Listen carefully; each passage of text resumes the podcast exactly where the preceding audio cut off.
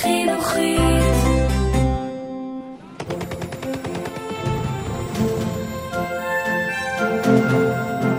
Es lebe Deutschland!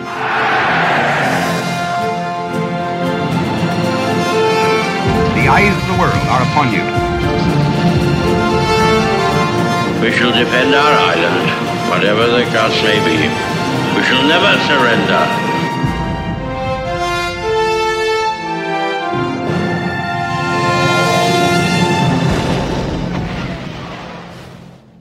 ברוכים הבאים לפודקאסט מלחמת העולם השנייה של החינוכית. אני יובל מלכי. פרק מספר 3 המשבר באירופה מחריף. בעקבות המשבר הכלכלי העולמי בשנות ה-30 של המאה הקודמת, עלו אדולף היטלר, בניטו מוסוליני ומנהיגים אחרים לשלטון, כולם מזוהים עם הזרם הימני האירופי. בגרמניה חששו בעיקר מהאפשרות שהמדינה תיפול לידי הקומוניסטים, ולכן תמכו גורמים בימין הפוליטי במועמדיהם, גם אם נראו להם קצת הזויים או קיצוניים.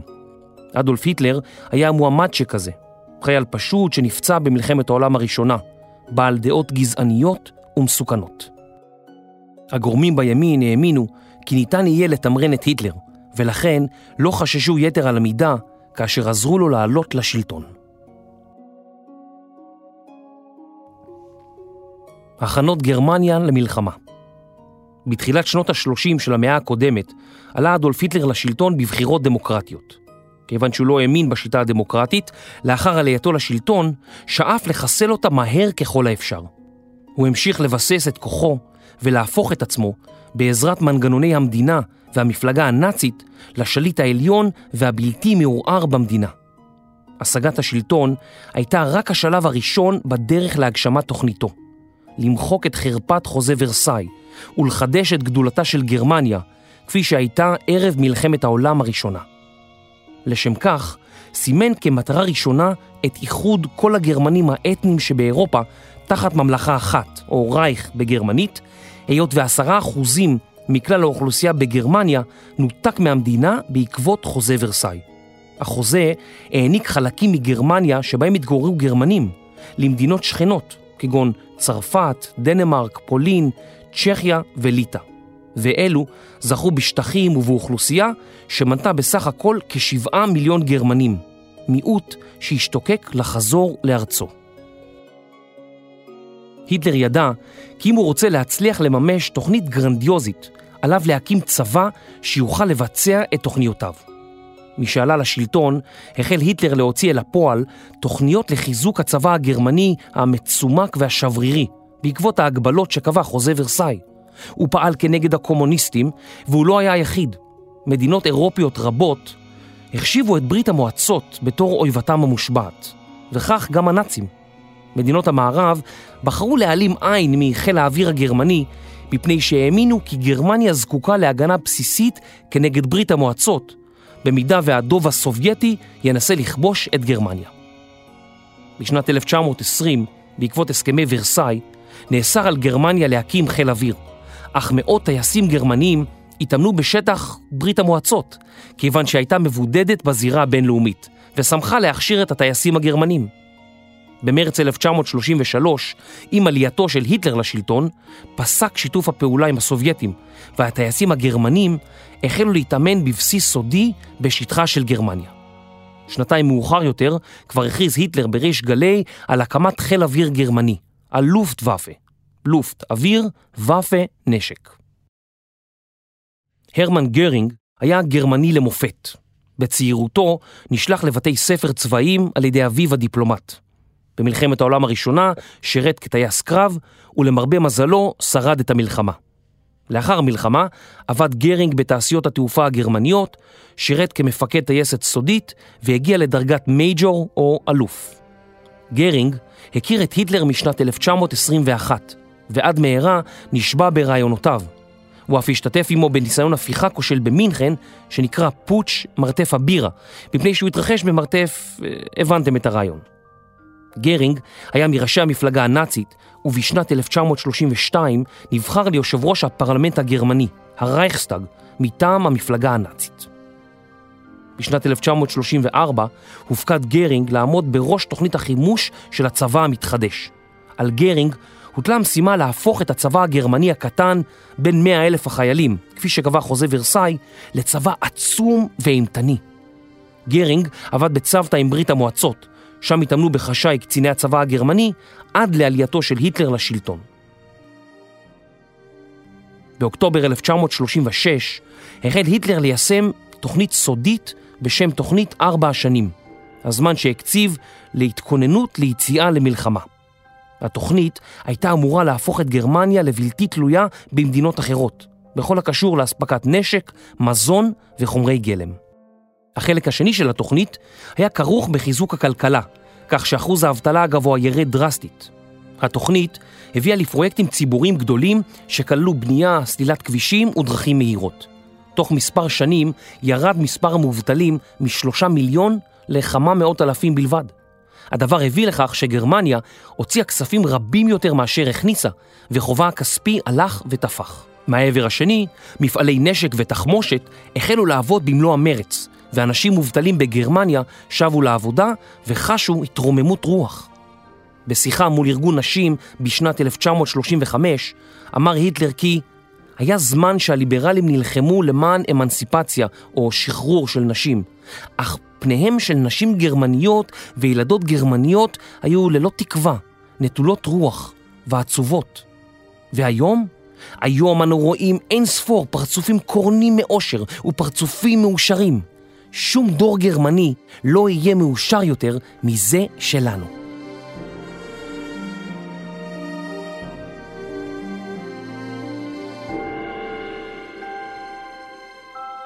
הפלישה לריינלנד במרץ 1936 הורה היטלר לכוחות הצבא לפלוש לחבל הריין, הידוע בכינויו הריינלנד, אזור הסמוך לנהר הריין, בערך בגודלו של מדינת ישראל, העובר דרך גרמניה בדרכו לים הצפוני. על פי חוזה ורסאי, האזור היה מפורז, ללא נשק, וראשי הצבא הגרמני חששו מתגובת הבריטים והצרפתים שהייתה מאלצת אותם לסגת עם הזנב בין הרגליים. גרמניה לא הייתה מוכנה צבאית למלחמה קטנה או גדולה, וחייליה לא היו מאומנים או מצוידים כראוי. היטלר שכנע את ראשי הצבא כי בריטניה וצרפת לא יעשו דבר אם יפלוש הצבא הגרמני לחבל הריין, וודאי שלא יצאו למלחמה רק בגלל הריינלנד. אדמה אבודה, אמר היטלר, לעולם לא תשוב על ידי תחינות שקטות לאלוהים, או על ידי תקווה כלשהי בחבר לאומים כלשהו, אלא רק בכוח הנשק. הפופולריות שלו בגרמניה נסקה לשיאים חדשים. ואכן, צרפת לא עשתה דבר. כדי לעצור את היטלר, היה על צרפת לגייס את צבאה, מהלך שהיה עולה לה עשרות מיליוני פרנקים ביום. הכלכלה הצרפתית הייתה במשבר חריף, והממשלה החליטה שלא לעשות דבר. הבריטים לא ראו במהלך בעיה. רבים מהם טענו כי גרמניה פשוט צעדה אל חצרה האחורית. מדינות המערב חזו בגרמניה מתחזקת וקיוו כי התחמושת שלה תופנה כנגד ברית המועצות, שהרי היטלר חזר ואמר כי הבולשביקים הם הסכנה האמיתית.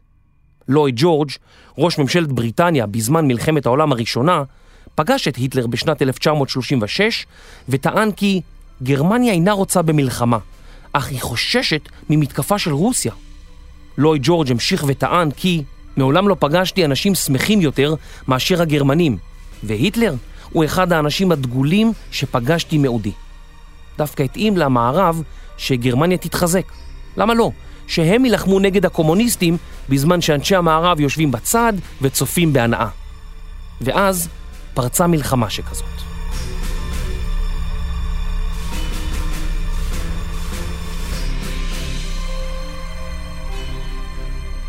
מלחמת האזרחים בספרד. בשנת 1930 הוקמה הרפובליקה הספרדית על חורבות הדיקטטורה הכושלת ששלטה במדינה במהלך שנות ה-20 של המאה הקודמת. הקואליציה שהקימה את הרפובליקה התגלתה כבלתי יציבה. מפלגות הימין תמכו במדינה קתולית ושמרנית, בעוד מפלגות השמאל משכו לכיוון סוציאליסטי ונגד הממסד הדתי. הסדק שנוצר הפך עד מהרה לקרע של ממש, ומפלגות הימין פרשו מהקואליציה.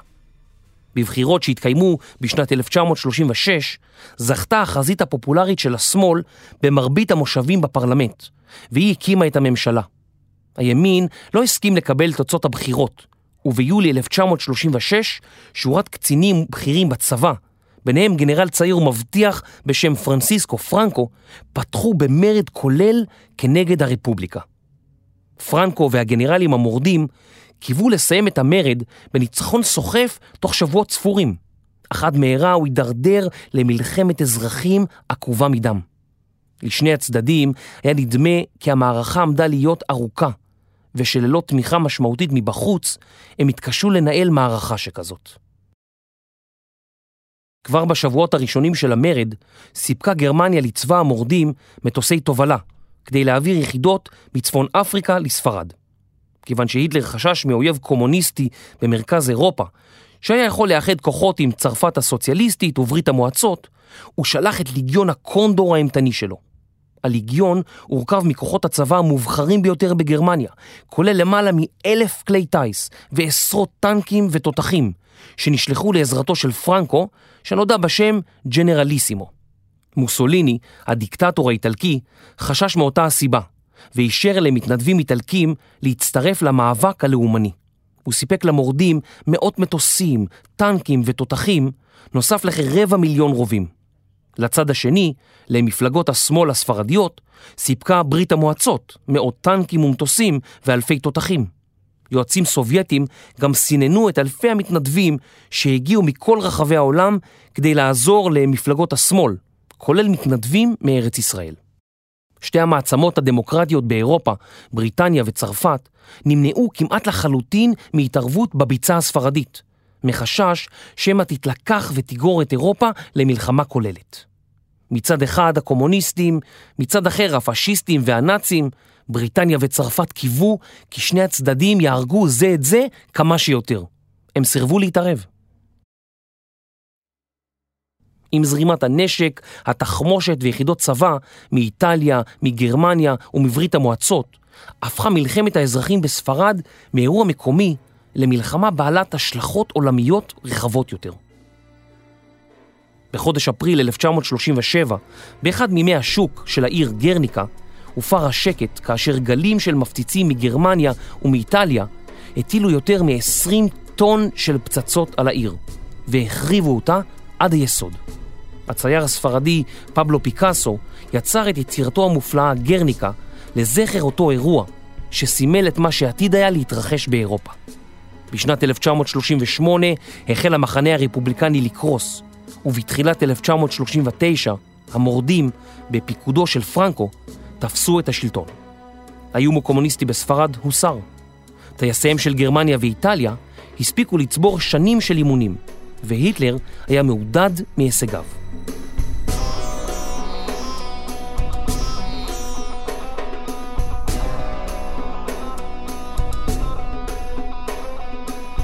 אנשלוס. במהלך מלחמת האזרחים בספרד, כאשר גרמניה הלכה והתחזקה, נשא הפירר את עיניו אל עבר ארץ מולדתו, אוסטריה. בנובמבר 1937 כינס היטלר את ראשי זרועות הצבא והחל לנאום בפניהם על הצורך בהתפשטות בכוח. ללא התפשטות בכוח, קבע הפירר, לא רק שיאבד המשטר את התמיכה הציבורית, אלא יסכן את עתיד העם הגרמני, שיגבה ללא מרחב מחיה, לבנזראום, שיספק את צרכיו הכלכליים והגיאוגרפיים. היטלר הסביר למפקדי הצבא ולראשי המפלגה הנאצית כי על גרמניה להרחיב את גבולותיה ולהשתלט על צ'כוסלובקיה ואוסטריה, היכן שהתגוררו אוכלוסיות דוברות גרמנית, וזאת לפני כל פעולה צבאית כנגד צרפת ובריטניה. ראשי הצבא לא חלקו על דעתו של היטלר, חס וחלילה, אלא טענו בפניו כי עדיין לא הגיעה השעה. הם ביקשו לדחות מהלכים שיכולים היו להביא למלחמה מול צרפת ובריטניה, כיוון שלטענתם, הצבא הגרמני לא היה מוכן למלחמה ארוכת טווח.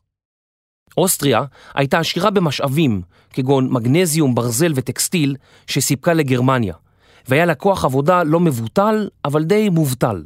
מאות מפעלים באוסטריה עמדו ריקים כתוצאה מהמשבר הכלכלי העולמי של שנות ה-30, והיטלר רצה לנצלם למטרותיו. קנצלר אוסטריה, שושניג, הבין בדרך זו או אחרת כי היטלר שואף לאיחוד המדינות, והביע את סירובו בנושא.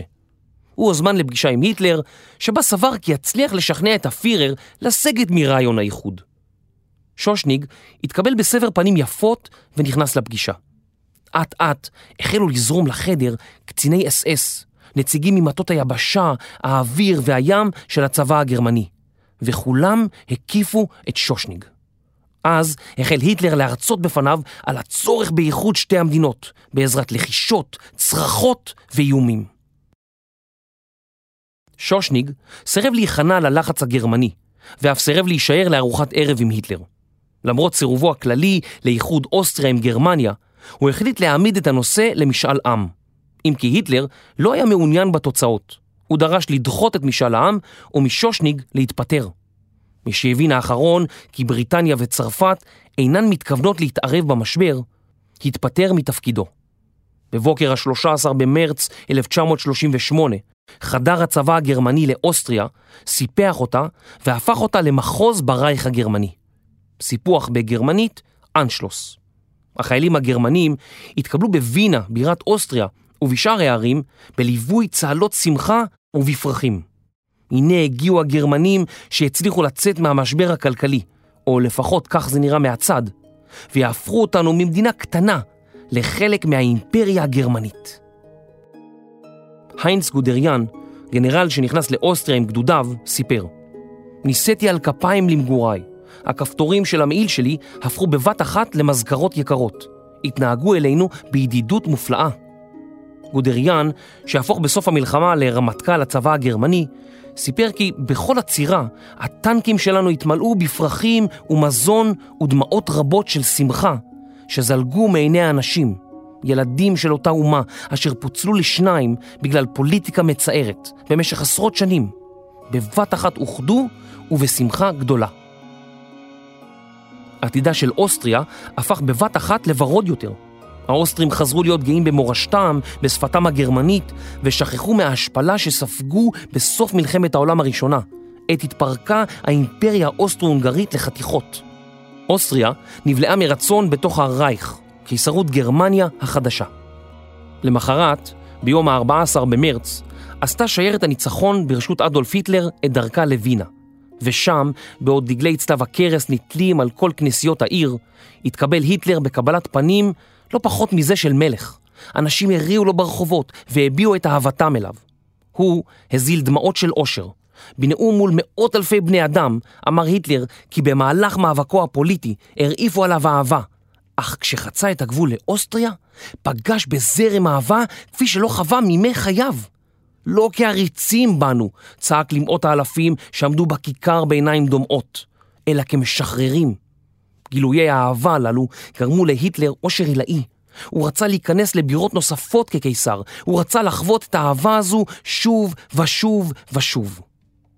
מאחורי הקלעים פעלו הנאצים לדכא כל גילויי התנגדות אפשריים, ואסרו עשרות אלפי מתנגדים פוטנציאליים. יהודים הוכרחו לצאת מבתיהם ולקרצף את המדרכות בעזרת מברשות שיניים, בשעה שהוכו באופן אכזרי. תארו לעצמכם בוקר אחד שבו אתם מתעוררים והופכים ליהודונים מסריחים ועלובים. צוחקים עליכם, מתעללים בכם, ואין שום דבר שאתם יכולים לעשות בנידון. רבים ניסו להימלט מאוסטריה, צפונה לצ'כיה או מערבה לשוויץ, אך גילו כי המדינות השכנות סגרו את גבולן. מרבית הקהילה הורידה את ראשה וקיוותה כי המצב העגום יחלוף במהרה. אחרים בחרו להתאבד.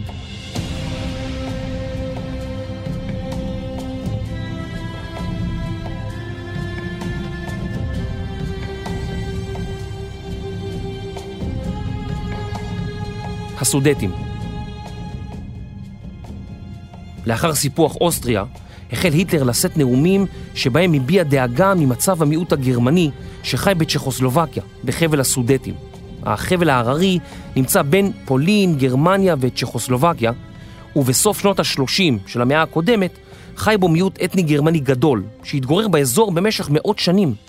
מתוך 15 מיליון צ'כוסלובקים, 20 אחוז או 3 מיליון איש דיברו גרמנית והרגישו קרבה לגרמניה הרבה יותר מאשר לצ'כוסלובקיה. היטלר הורה לראש המפלגה הנאצית באזור להתחיל בקמפיין לאוטונומיה בסודטים. כשהממשלה הצ'כוסלובקית הייתה מוכנה לדון בדרישות, מיד צצו ועלו דרישות חדשות. ראשי ממשלתה כבר הבינו לאן העסק הולך, אבל ראשי צבאו של היטלר דווקא חששו ממהלך שכזה. החשש המרכזי של הצבא הגרמני היה חוסר מוכנות למלחמה כוללת. במקרה שברית המועצות או צרפת ובריטניה התערבו לטובת צ'כוסלובקיה. היטלר החליט על הימור מחושב. הוא זיהה את חולשת הצבא האדום שנפגע מהתיאורים הרבים שביצע סטלין, והניח כי הוא לא יתערב. הוא גם הניח כי אם בריטניה וצרפת לא יתערבו במלחמת האזרחים בספרד, בפלישת הצבא הגרמני לאזור הריינלנד ובכיבוש אוסטריה, הם לא יעשו דבר גם הפעם.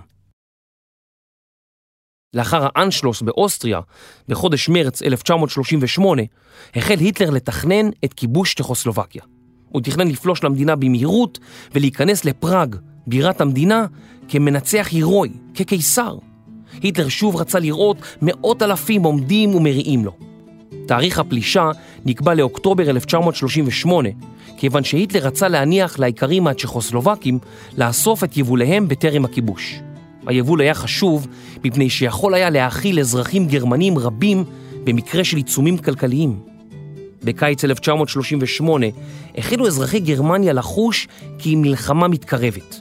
סקר דעת קהל מספטמבר של אותה שנה קבע שבחוגים רחבים ביותר באוכלוסייה ישנה דאגה חמורה שבעתיד הקרוב תפרוץ מלחמה.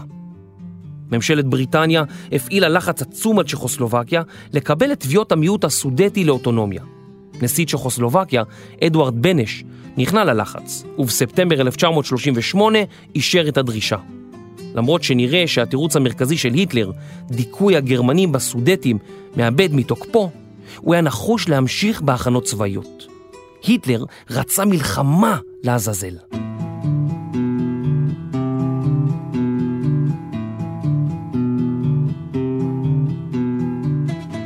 מדיניות ההבלגה של צ'מברלין. בניסיון למנוע מהמצב להגיע לנקודת אל-חזור, הצהיר נביל צ'מברלין, ראש ממשלת בריטניה, על רצונו להיוועד פנים אל פנים עם היטלר, כדי לעמוד מקרוב על טיבו של האיש. צ'מברלין היה ג'נטלמן אנגלי הגון, וניסה בכל כוחו למצוא דרך לעצור מלחמה קרבה, והסבל הכרוך בה, לפני שיהיה מאוחר מדי. בכל נפשו ומאודו רצה לשכנע את היטלר לוותר על רעיון כיבושה של צ'כוסלובקיה. באמצע חודש ספטמבר 1938 המריא צ'מברלין בן ה-69 מבריטניה למינכן. הוא התקבל על ידי תושבי מינכן שעמדו בצידי הכביש, ובמהלך הנסיעה הקצרה משדה התעופה אל העיר, הרים את כובעו שוב ושוב לנוכח תשואות הקהל שמילא את הרחובות. אחד העיתונאים שהיה במקום תיאר זאת בתור הצדעה דמוקרטית.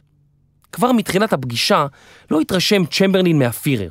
במכתב ששלח מאוחר יותר לאחותו, ציין שבמבט ראשון היטלר כלל אינו מרשים, ובקרב המון אדם לא נראה שהיה מתבלט במיוחד. במעונו של היטלר גילה צ'מברלין כי היטלר לא היה במצב רוח לשיחה. היטלר לא ידע מה עומד צ'מברלין לשלוף מהשרוול, וחש כי אינו שולט במצב. השניים פרשו לחדר העבודה הפרטי של היטלר, מלווים במתורגמן בלבד. הייתה זו בקשתו המפורשת של צ'מברלין להתדיין עם היטלר ביחידות, כדי למנוע משר החוץ הגרמני, פון ריבנטרופ, להשפיע על הפירר. היטלר החל לנאום לצ'מברלין על מצב הגרמנים בצ'כוסלובקיה, ועל כך שהיות והם גרמנים, צריך שיהיו תחת שלטון גרמניה. צ'מברלין בחר לעשות שימוש בדברי היטלר, וטען כי אם הפיר מבקש אך ורק לספח את חבל הסודטים לרייך, ודאי יוכלו שני המנהיגים להגיע לידי פשרה. צ'מברלין ביקש להביא את הדבר בפני הקבינט הבריטי. צ'כוסלובקיה כלל לא הייתה מעורבת בשיחה. צ'מברלין סיפר על פגישתו עם היטלר. ידעתי שהמצב הוא חמור, אולם בשעת הפגישה עם היטלר נוכחתי שהמצב הוא עוד יותר חמור מכפי ששיערתי. נוכחתי שמנוי וגמור עם היטלר לבוא לעזרת הסודטים, אף אם יגרום על ידי כך להתפרצות מלחמה עולמית.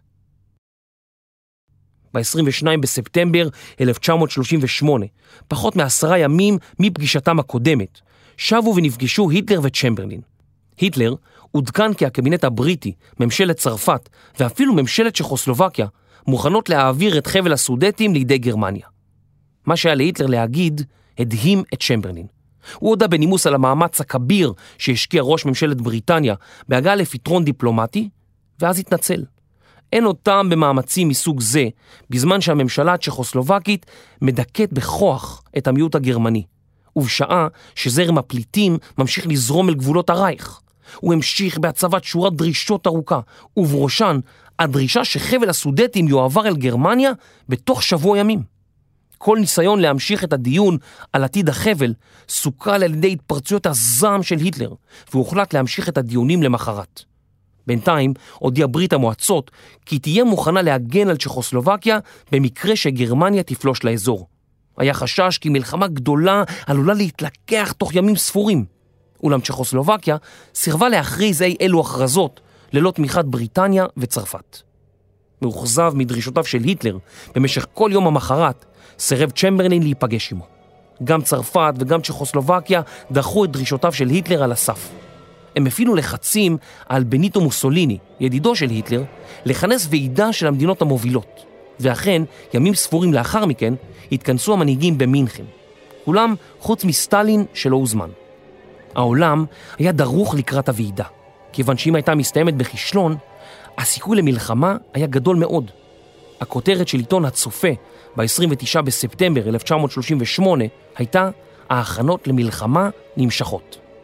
בעיתון נכתב כי צרפת ובריטניה מגייסות יחידות. ארצות הברית המליצה לאזרחיה לעזוב את ארצות אירופה, ובגרמניה נערכות הפגנות של מיליונים למען אזרחי גרמניה בסודטים. ריח המלחמה עמד באוויר.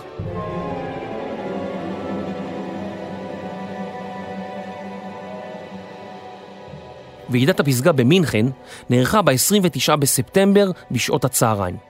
אדולף היטלר, בניטו מוסוליני, נביל צ'מברלין ואדוארד דלדיה, ראש ממשלת צרפת, נפגשו לדיונים שארכו 13 שעות. לאחר שסיימו להתדיין, ניסחו המשתתפים את הסכם מינכן, שקבע כי חבל הסודטים בצ'כוסלובקיה יימסר לגרמניה בפרק זמן של עשרה ימים. בוועידה הבטיח היטלר, ואף חתם על כך, כי לאחר שיקבל את הסודטים לא יהיו לו דרישות נוספות מצ'כוסלובקיה. ב-30 בספטמבר 1938 חתמו המנהיגים על הסכם שנודע בשם הסכם מינכן. על פניו נראה היה שכולם מרוצים. היטלר השיג את חבל הסודטים ללא מלחמה. הבריטים והצרפתים עצרו אותו מלהשתלט על צ'כוסלובקיה כולה, ונמנעה מלחמת עולם. השקט שב לאירופה. עמי אירופה חגגו את הידיעות על ההסכם, והפחד מפני מלחמה גדולה נוספת התפוגג. בגרמניה הוכתר הפירר כמציל השלום. באותו יום ירד נביל צ'מברלין מהמטוס שהחזירו לבריטניה, ושם, מעודד מקריאות השמחה והנחות הרווחה של הקהל המתאסף, נופף בהסכם מינכן ובחוזה אי התקפה נפרד שחתם עם היטלר. הוא הכריז שאנו רואים בהסכם שנחתם אמש, ובהסכם הימי בין אנגליה לגרמניה, סמלים לרצונם של שני עמינו, לא לצאת עוד לעולם למלחמה. זה בזה. מאוחר יותר, מול מעונו ברחוב דאונינג 10, פנה אל האומה הבריטית ונשא נאום שלאחר מכן הפך למפורסם, ובו חגג את ניצחון הדיפלומטיה. חבריי הטובים, בפעם השנייה בהיסטוריה שלנו, ראש ממשלה בריטי חזר מגרמניה והביא איתו שלום בכבוד. אני מאמין כי זהו השלום של זמננו. לכו הביתה ושנו בשקט ובשלווה. כדי להבין מדוע צ'מברלין האמין להיטלר במשך חודשים ארוכים, צריך להבין את הרקע של צ'מברלין. אלפרד קופר, שר חיל הים הבריטי, כתב על צ'מברלין כך: הוא לא הכיר מימיו אדם בברמינגהם שהיה דומה כהוא זה לאדולף היטלר. שום איש בברמינגהם מעולם לא הפר את הבטחתו לראש העיר. ב-1 באוקטובר 1938 עמדו חיילים צ'כים והסתכלו על הצבא הגרמני שנכנס וכבש את חבל הסודטים. אחד מראשי העיתונאים שהגיעו למקום, רלף מורי הבריטי, שידר עבור ה-BBC את המראות הקשים שנחשף אליהם בזמן ההשתלטות הנאצית על חבל הסודטים. הוא תיאר את מראה מאות אלפי התושבים, הצ'כים, היהודים ואפילו הגרמנים, שנמלטו מהוורמאכט, הצבא הגרמני, אל עבר צ'כוסלובקיה עצמה. היטלר לא היה מרוצה. הוא רצה מלחמה והיא נלקחה ממנו. הוא רצה להראות לעולם את כוחה של גרמניה, והעולם לא נתן לו. הוא גם לא הצליח להשיג שטחים נרחבים בשביל שטח המחיה, הלייבנזראום, כפי שתכנן. הוא אמנם נכנס לסודטים כשהמוני אנשים מריעים לו, אבל הוא לא נכנס כמנצח לבירת צ'כוסלובקיה, ולא זכה לאהבת ההמונים הנוספים. היטלר היה מאוכזב. בבוקר, לאחר הסכם מינכן, נכתב בעיתון כי כל מה שיש בו משום מתיחת ביקורת על הסכם מינכן אינו מוצא אוזן קשבת מחמת השמחה הכללית השוררת בין ההמונים לרגל מניעת מלחמה איומה. בריטניה וצרפת, למרות ההסכם והשמחה, הבינו כי ייתכן ויצטרכו להילחם בקרוב בהיטלר. דיווחים מגרמניה על פרופוגנדה אנטי-בריטית הביאו את צ'מברלין לנסות ולהפחיד את היטלר. הוא הכריז כי כל מתקפה על צרפת, שווייץ, בלגיה או הולנד כמוה כמתקפה על בריטניה. מאוחר יותר, בעקבות חשש כי גרמניה תנסה להשתלט על שדות הנפט ברומניה, והרצון לצרף לצידו מדינות מזרח אירופיות חזקות, הכריז צ'מברלין כי בריטניה מחויבת גם לעצמאותה של פולין. צ'מברלין ומקבילו הצרפתי החלו להתכונן למקרה שמלחמה אכן תפרוץ באירופה. שניהם היו מודעים היטב לפערי החימוש שפתח היטלר מאז עלייתו לשלטון.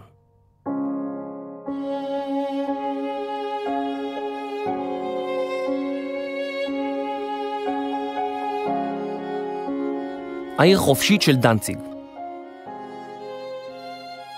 בטרם הסתיים משבר הסודטים, גרמניה הנאצית כבר לטשה עיניים אל עבר פולין. השאיפה הראשונית של היטלר הייתה לאחד כוחות עם פולין וליצור ברית חזקה כנגד ברית המועצות, שנואת נפשו של היטלר. לשם כך דחף היטלר לחתימת הסכם שיעביר אליו את המסדרון הפולני ואת העיר דנציג. מסדרון פולני הוא מסדרון שיושבים בו לבד בחושך. לא, לא באמת.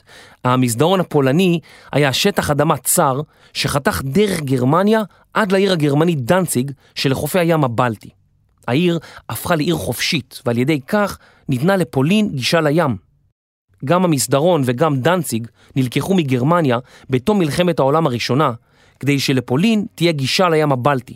לחופיו של הים שוכנות מדינות סקנדינביה, מדינות מזרח ומרכז אירופה, והוא למעשה מתחבר לים הצפוני ששוכן צפונית לגרמניה ולהולנד, בין השאר, ומשם הוא מתחבר לאוקיינוס האטלנטי. למעלה מ-90% מתושבי דנציג היו גרמנים. דרך משקפיו של היטלר היה דבר פשוט. דנציג גרמנית, ועליה לשוב לידיים גרמניות. כפי שהסכימה צ'כוסלובקיה לגבי הסודטים, פולין הייתה חייבת להבין ולהסכים. כיום, דרך אגב, נקראת העיר גדנסק. הצעת הגרמנים לפולנים נתקלה בתגובה פולנית קרירה. אלא מה? סירוב הפולנים הוביל את ראשי הצבא הגרמני להניח כי המערב לא יצא למלחמה, כפי שלא יצא בעבר, אם הגרמנים ידרשו ויספחו את דנציג. הניסיון הכושל לפתות את פולין למסור את דנציג והמסדרון הפולני בדרך של דיפלומטיה ופיתוי, כולל הבטחות על השלל שתזכה בו פולין עם כיבוש צ'כוסלובקיה, התחלף במדיניות הפעלת לחץ. סירוב הפולנים שכנע את הגרמנים ואת היטלר כי הגיע הזמן לעשות שימוש בכוח. לכבוש הן את צ'כוסלובקיה והן את דנציג. מועד הפלישה לצ'כוסלובקיה נקבע לחודש מרץ 1939. באמצע חודש מרץ 1939 הזמין היטלר את נשיא צ'כוסלובקיה הטרי, דוקטור אמיל האחה, נשיא בית המשפט העליון לשעבר, ואדם לא בריא במיוחד, לפגישה אישית. האחה הגיע לברלין לאחר נסיעה של שש שעות ברכבת. הוא הגיע בחצות ללשכת הקאנצלר, תשוש וחלש, מלווה בביתו ובשר החוץ הצ'כוסלובקי. בנוכחות ראשי הצבא והמשטר הנאצי שהוצבו במקום כדי להגביר את אפקט ההרתעה, הודיע היטלר בצרחות שכוחות הוורמאכט, הצבא הגרמני, מוכנים לפלישה צבאית שתחל מחר בבוקר, ובנוסף, פראג תופצץ מהאוויר באופן שלא יותיר ממנה דבר. הכה, תשוש, למשמע הדברים הקשים, התעלף. לאחר שהתעורר מעלפונו, חייג בחוסר אונים לפראג והורה לצ'כוסלובקים שלא להתנגד לפלישת גרמניה. למחרת בבוקר נכנסו כוחות הוורמאכט לצ'כוסלובקיה, שם יישארו במשך שש השנים הבאות. שבוע לאחר מכן שלח היטלר אולטימטום לליטא, כי אזור שנלקח מגרמניה בהסכם ורסאי, אזור ממל, יחזור גם הוא לגרמניה, ולא יכבשו הגרמנים את המדינה כולה. באותם ימים החלו מגעים סודיים ומפתיעים בין הסובייטים והגרמנים, והסובייטים בחרו שלא להתערב, כמו גם בריטניה וצרפת. לליטא לא נשארה ברירה, ובסוף חודש מרץ 1939 העבירה את אזור ממל לידי הגרמנים.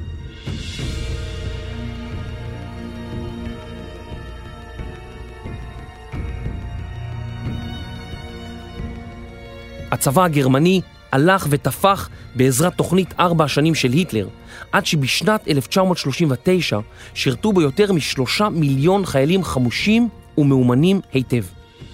לבריטים ולצרפתים יחדיו היו פחות חיילים מאשר לצבא גרמניה, ואלו היו פרוסים בקולוניות הבריטיות והצרפתיות ברחבי העולם, בעוד הגרמנים שהו בעיקר באירופה.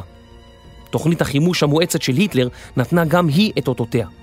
אם בשנת 1933 היו לגרמניה כמה מאות מטוסים קלים, עתה היו לה אלפי מטוסי קרב ומפציצים. כמות האנשים שעבדו בתעשיית המטוסים הצבאית נסקה מ-4,000 בשנת 1933 ל-200 אלף בתחילת שנת 1939. הגרמנים קנו מנועים חדשים ומתקדמים למטוסיהם מבריטניה ומארצות הברית. בשנת 1939 היו לגרמנים כ-3,000 מטוסי קרב ומפציצים, ועוד רבים על פסי הייצור. בשנת 1934 ייצרה גרמניה כמה אלפי כלי רכב צבאיים, אך בעקבות המעבר לכלכלה צבאית, חמש שנים מאוחר יותר, היא ייצרה עשרות אלפי כלי רכב למטרות צבאיות. התוכנית הגרמנית גם קראה לגיוס שבעה מיליון חיילים מהאוכלוסייה האזרחית, במקרה שתפרוץ מלחמה. כל שאר האזרחים הכשירים לעבודה, כולל 11 מיליון נשים, תוכננו לתת כתף לתעשיות החימוש, החקלאות ושאר השירותים החיוניים למאמץ המלחמתי. היטלר חשש מאפשרות של קריסה צבאית כוללת, כפי שחוותה גרמניה בשנה האחרונה למלחמת העולם הראשונה, ולכן ביקש לעצב את האומה הגרמנית באופן שתעמוד כאיש אחד במלחמה שתימשך 10 עד 15 שנים. בכל אותה העת, בה תכנן היטלר לכבוש את פולין, עמדה לפניו דילמה כי ברית המועצות לא תראה בעין יפה את כיבוש פולין. הוא ידע כי למרות שסטלין הציע לעזור לצ'כוסלובקיה בעבר, הוא שנא את הפולנים לא פחות ממנו. הבעיה הייתה שהוא שנא גם את הגרמנים. הבריטים והצרפתים קיוו כי איום ברית המועצות לגבי פולין, בנוסף להבטחותיהם, יספיקו כדי לעצור את היטלר. היטלר הבין זאת והחליט לעשות מהלך מפתיע. הוא שלח את שר החוץ הגרמני פון ריבנטרופ לחתום על הסכם עם עמיתו הסובייטי, מולוטוב. ההסכם קבע כי גרמניה וברית המועצות, יריבות בלב ובנפש, יחלקו את פולין כך שהחלק המערבי יינתן לגרמניה, ואילו החלק המזרחי יימסר לסובייטים. נוסף על החלוקה הגיאוגרפית, ההסכם הסדיר מצב של אי תוקפנות בין ברית המועצות וגרמניה. כאשר נודע באירופה כי היטלר וסטלין חתמו על הסכם אי תוקפנות, ההפתעה הייתה גדולה, בשעה שאיש עדיין לא ידע את פרטי ההסכם. גרמנים רבים חגגו מפני שהאמינו כי היטלר שוב השיג שלום מבלי לראות ירייה אחת. במשך כל הזמן הזה, מאפריל ועד ספטמבר, היו אנשי הצבא הגרמני עסוקים בתכנון הפלישה לפולין. באוגוסט 1939 החל היטלר להזיז כוחות רבים אל עבר הגבול עם פולין. היטלר היה בטוח כי בריטניה וצרפת לא יתערבו וימשיכו באסטרטגיית הפיוס שלהם, אך פקד על הצבא להתכונן לסיכוי הקלוש שמשהו אכן יקרה.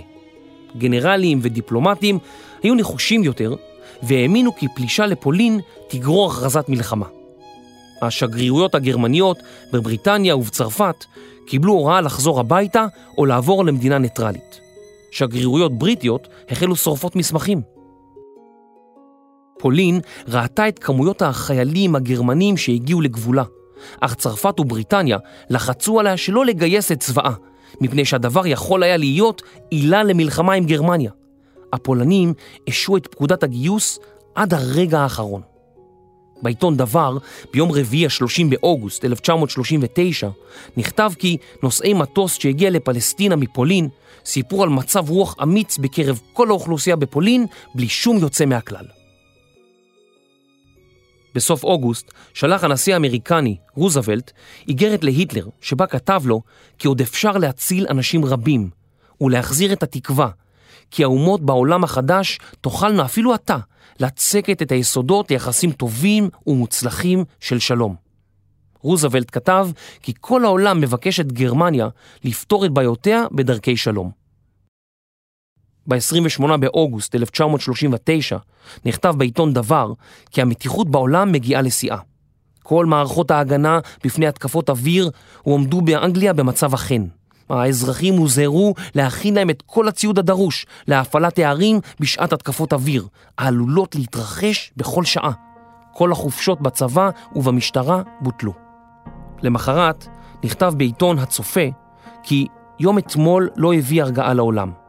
להפך, המתיחות גברה במידה מרובה, וצילה של מלחמה עולמית משתרע והולך על פני עולם. נסגרו גבולות צרפת-גרמניה, נאסרה הפלגתן של אוניות מסחר בריטיות לים התיכון ולים הבלטי, גיוס כללי בבלגיה ותכונת מלחמה רבה בבירות אירופה. המתיחות גברה ועלתה. בסוף חודש אוגוסט, שרי החוץ של פולין ובריטניה התחננו בפני ריבנטרופ כי ייפגש עמם, אך הוא דחה את בקשותיהם. פולנים רבים שזעמו על המצב פגעו בגרמנים שהתגוררו ברחבי פולין. ביום שישי, ה-1 בספטמבר 1939, נכנסו כוחות צבא גרמניה לפולין. הכוחות מנו כשלושה מיליון חיילים, 400 אלף סוסים ו-200 אלף כלי רכב. הבריטים והצרפתים שלחו להיטלר, לאחר יום שלם של דיונים, מסמך עדין, ובו דרשו כי יסיג את כוחותיו מפולין. בבקשה, אם לא אכפת לך ואם לא קשה לך, היינו מאוד שמחים. בדרישה לא צוין תאריך יעד או תנאים נוספים. היטלר ושר החוץ ריבנטרופ היו בטוחים כי הבריטים והצרפתים מבלפים. הם הרי כבר שיחקו את המשחק הזה בעבר והתקפלו ברגע האחרון. ב-3 בספטמבר 1939 הכריזו צרפת ובריטניה מלחמה על גרמניה. מלחמת העולם השנייה באירופה החלה.